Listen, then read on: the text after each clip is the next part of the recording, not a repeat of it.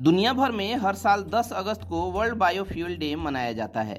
दुनिया भर में बायोफ्यूल के इस्तेमाल को बढ़ावा देने के लिए इसकी शुरुआत हुई। बायोफ्यूल यानी स्टार्च शुगर और वेजिटेबल ऑयल के फर्मेंटेशन से बनने वाला फ्यूल ये सस्ता होने के साथ ही पर्यावरण के लिए भी फ़ायदेमंद होता है।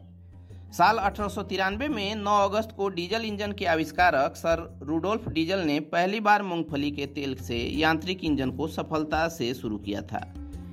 उनके प्रयोग ने भविष्यवाणी की थी कि वनस्पति तेल अगली शताब्दी में जीवाश्म ईंधन को अलग अलग मैकेनिकल इंजनों को चलाने में उपयोग किया जाएगा। इस उपलब्धि को याद रखने के लिए विश्व जैव ईंधन दिवस हर साल 10 अगस्त को मनाया जाता है। फ़िलहाल पेट्रोलियम प्रोडक्ट में भी एक निश्चित अनुपात में बायोफ्यूल को मिस किया जाता है। भारत सरकार बायोफ्यूल को बढ़ावा देने के लिए अलग अलग योजनाओं पर काम कर रही है। साल 2018 में सरकार ने बायोफ्यूल्स को लेकर एक नेशनल पॉलिसी को भी मंजूरी दी है। इस पॉलिसी का लक्ष्य 2030 तक पेट्रोल में 20 प्रतिशत और डीजल में 5 प्रतिशत तक बायोफ्यूल के इस्तेमाल को बढ़ाना है। चलिए दोस्तों, आज के इस पॉडकास्ट में इतना ही। मिलते हैं अगले पॉडकास्ट में। तब तक keep searching for knowledge and try to be a kind person